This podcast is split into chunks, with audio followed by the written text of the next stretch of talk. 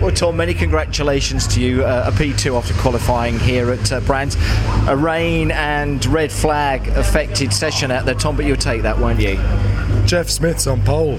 Yeah, I know. I just had a chat with him. I've never seen a smile quite so big. I think, He- you know, I mean, hats off to Jeff. Congratulations Yeah, to him. What a mate. great moment for, for him and the Eurotech team. Yeah, fair play. Um, yeah, we're, we're obviously more than happy with that. Obviously, in those conditions, it can go one of two ways. So I'm just relieved we managed to get through it with a decent result. So You'd have taken pole, wouldn't you? Oh. but I think what you were saying. I'm more than you happy with second. You're more than happy with second, aren't you? Because you can definitely, definitely race from there. You'd have taken that, like, say, at the start of the day.